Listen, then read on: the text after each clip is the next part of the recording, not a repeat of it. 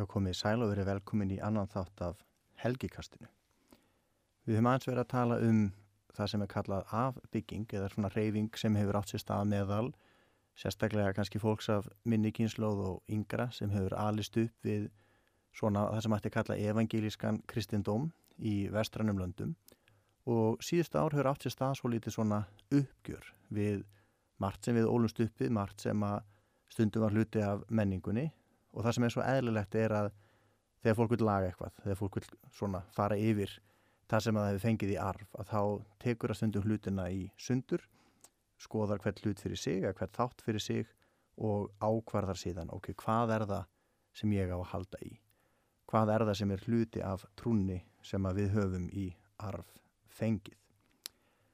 Það er náttúrulega svo ótrúlega oft sem að eitthvað sem að er hluti af menningu eða sögu eða skoðunum manna verður einhvern veginn eins og órúvanlegur þáttur á því sem við álítum vera kristnatrú.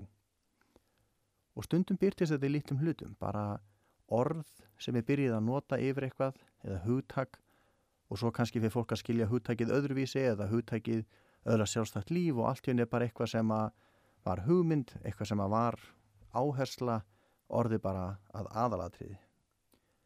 Og þegar ég horfið tilbaka og ég hugsa svona ákveð uppgjör við minn arf og, og mína göngu, að þá eru tvö orð sem að koma upp sem að mér hefur fundist ástæð til að skoða. Hvað þýðaðu? Hvað þýttuðu fyrir mér þegar ég var yngri og hvernig vil ég skilja þau þegar ég held áfram?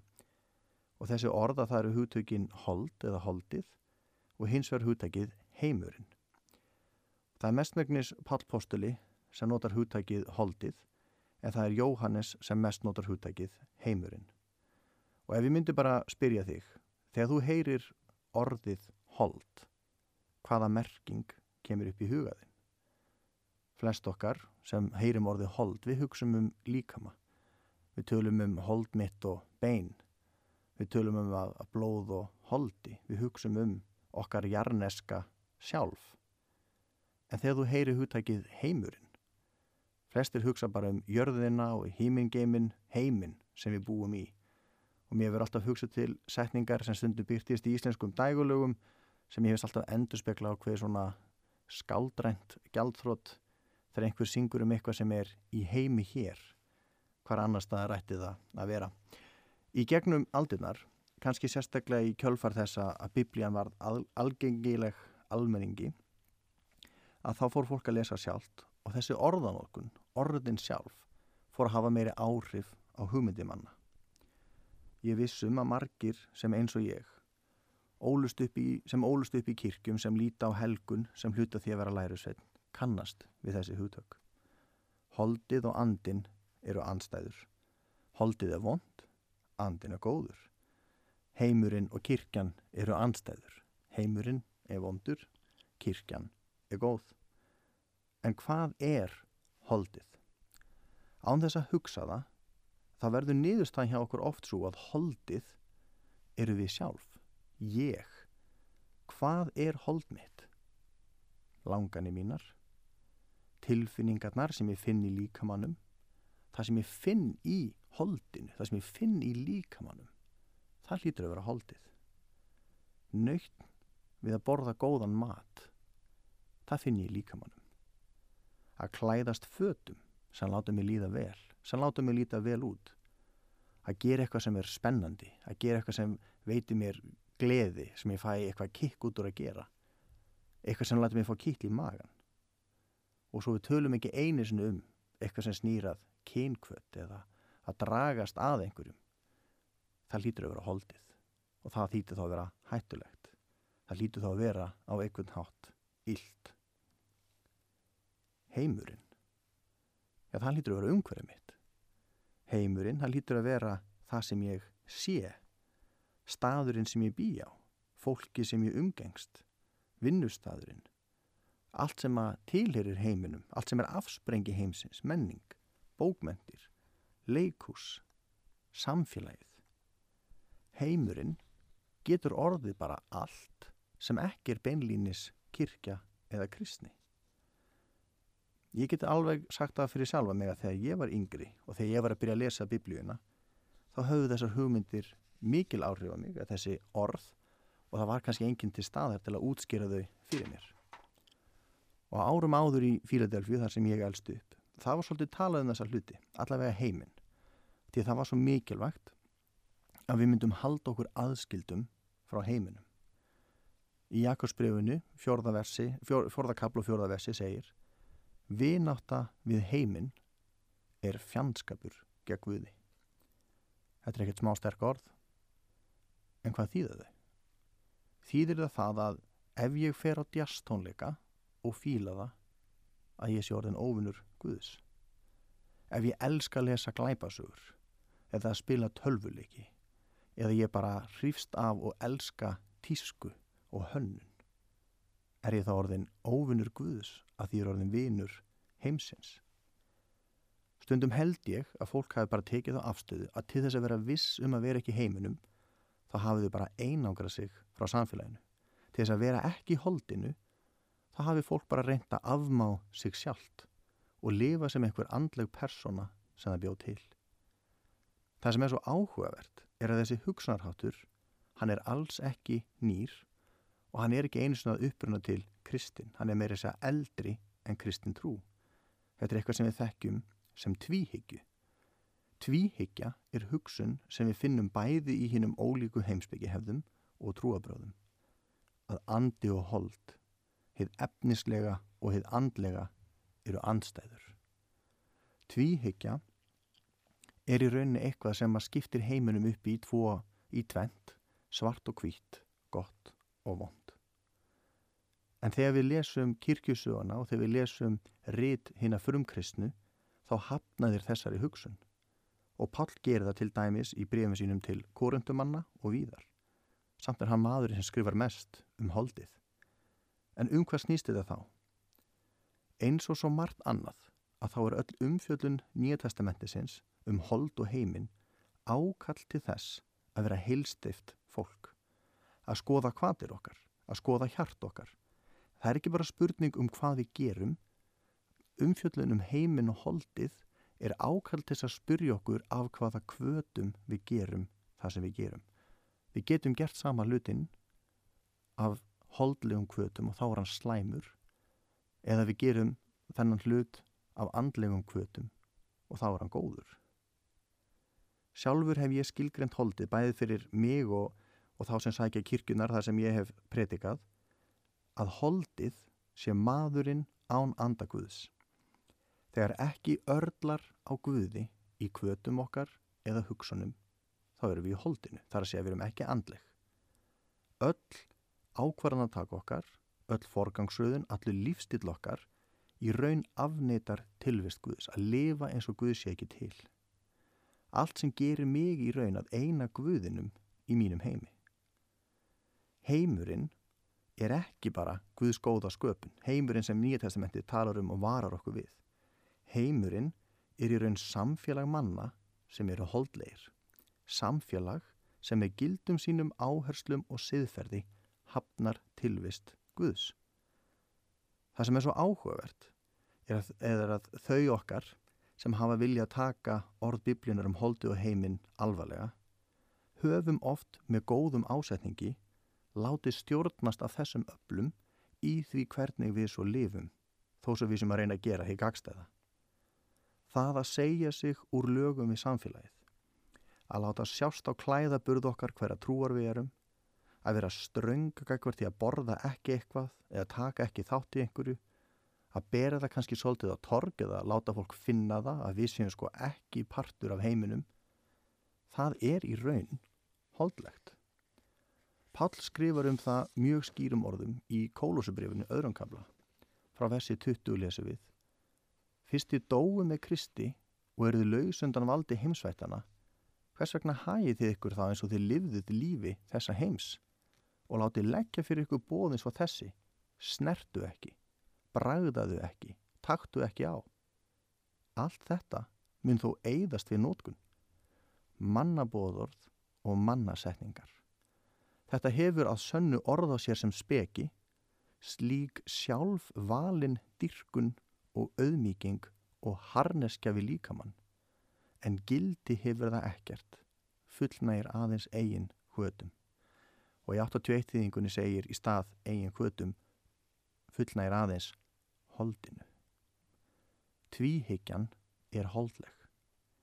Það er heimslegt og það er holdlegt að vera bara hardcore ströng og upptekinni því að vera ekki eins og heimurinn. Veist að þar eru við ekki að lifa eins og Guð sé til, þar eru við ekki að heidra Guð sem skapara og sem drottin sköpunarinnar. Þar eru við að hugsa um okkar eigin hvað er. Ég vil að fólk viti. Ég vil hafa stjórnina. Ég vil láta sjást. Við og þau er holdlegt og heimslegt. Svartkvít hugsun er holdleg og heimsleg.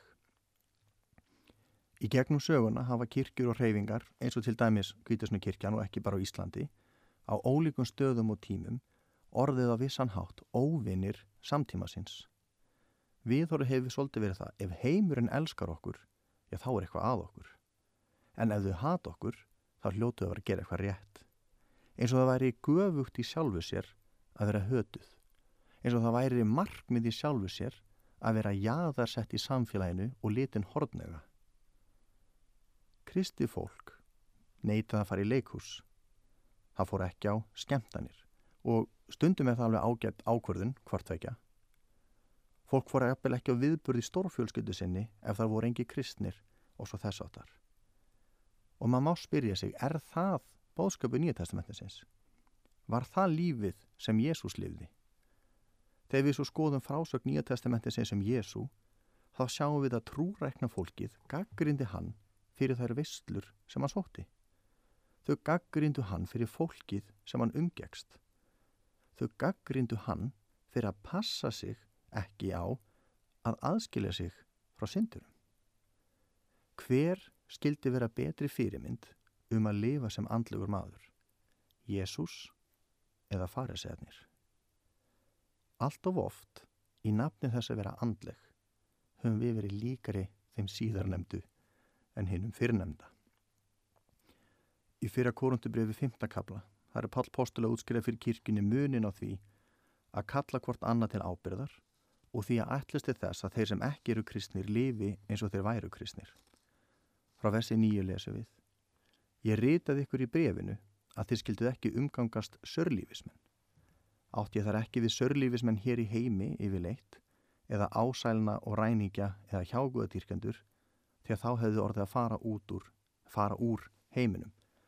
Og hér er mjög gott á mig að hafandi haðstað í heimi hér skrifar Pál Sörlífismenn hér í heimi. En hann er ekki að semja lag, þannig að við fyrirgjónum á það og þetta er kannski bara einhver lagaþýðandi sem þýtti hennar texta. En það sem hann er að segja þessum versum, þið eigið ekki að umbera hræstni í farið hvers annars, eigið ekki það í fara eitthvað annars að við lifum gagstætt því sem Guðsvort kennur okkur eða því sem að, eða lifa gagstætt lífstíl sem að þetta endur spekla það að Guð sé til og Guð sé raunverulegur. En við þurfum að búa í þessum heimi og það er bara ekkert eðlilegra en að við búum innan um fólk sem er syndarar. Að við búum innan um fólk sem lifir eins og Guð sé ekki til. Einhver, einhver þarf að vera ljós, einhver þarf að vera salt, einhver þarf með verki að sína þeim kærleika Krist, að endur spekla kærleika Krist og hvernig er það hægt ef henni kristni eru bara lokaðir inni. Í fjórða kapla fyrir tímutísabrefs er hann að skrifa lærisvein sínum frá versi fjögur. Allt sem Guð hefur skapað er gott og engu ber frá sér að kasta sé það þegið með þakklæti. Það helgast af orði Guðs og bæn. Í samhengi við sköpunasöguna og með hliðsjón af lífi Jésu þá skil ég þetta vers sem svo að þið efnislega sé gott. Þegar við njótum hins efnislega þá getum við gert það Guði til dýrðar ef við þykjum það sem góðar gafir frá honum frammi fyrir honum. Fjegrað ger rót alls konar ílsku lesum við en kristni menn hætti ekki þar með að nota peninga. En við meðhöndluð á öðruvísi. Við meðhöndluð á í samhengi við að Guði til.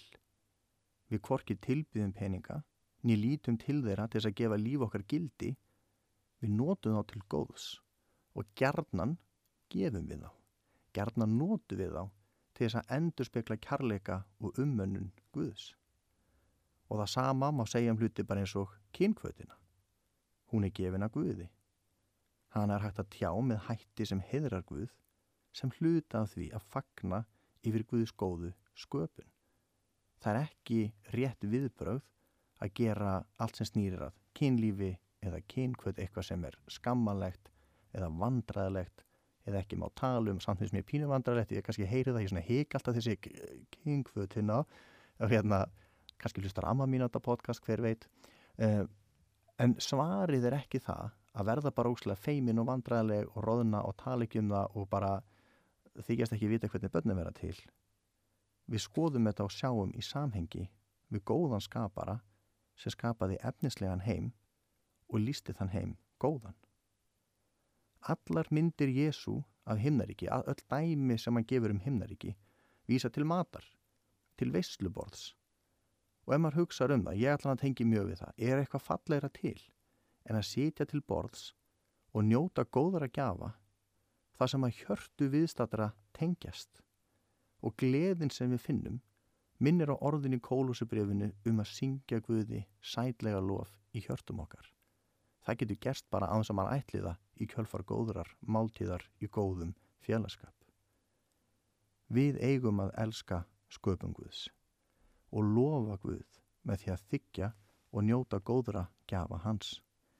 En við lífum ekki fyrir sköpunina. Við förum ekki með hann eins og við ættum hana og engi minni láta okkur gera reikninskil. Að njóta, hóflega, meðvitið um að til er eitthvað sem heitir heilagt. Að virða þau mörg sem skaparinn hefur sett og að gera það með gleði. Það er rétta svarið við holdinu og heiminum. Viðbröðið með rángri nótkun annara eiga ekki vera þau að það verði engin nótkun. Mótsvarið er að vera lifandi dæmi um rétta nótkun. Ég trúi því að manneskja sem lifir með stjórnagjörðum sínum, sem ljómar af gleði og lífsfyllingu, sem miklu betri endurspeglun á hver Jésús er, heldur en einhver sem er þungbúin með strángan svip og krosslaðar hendur og gerir ekkert til að vera vissum að gera ekkert ránt og sirka þannig er uppgjur mitt við hugmyndir um heiminn og holdið. Við heyrumst aftur síðar.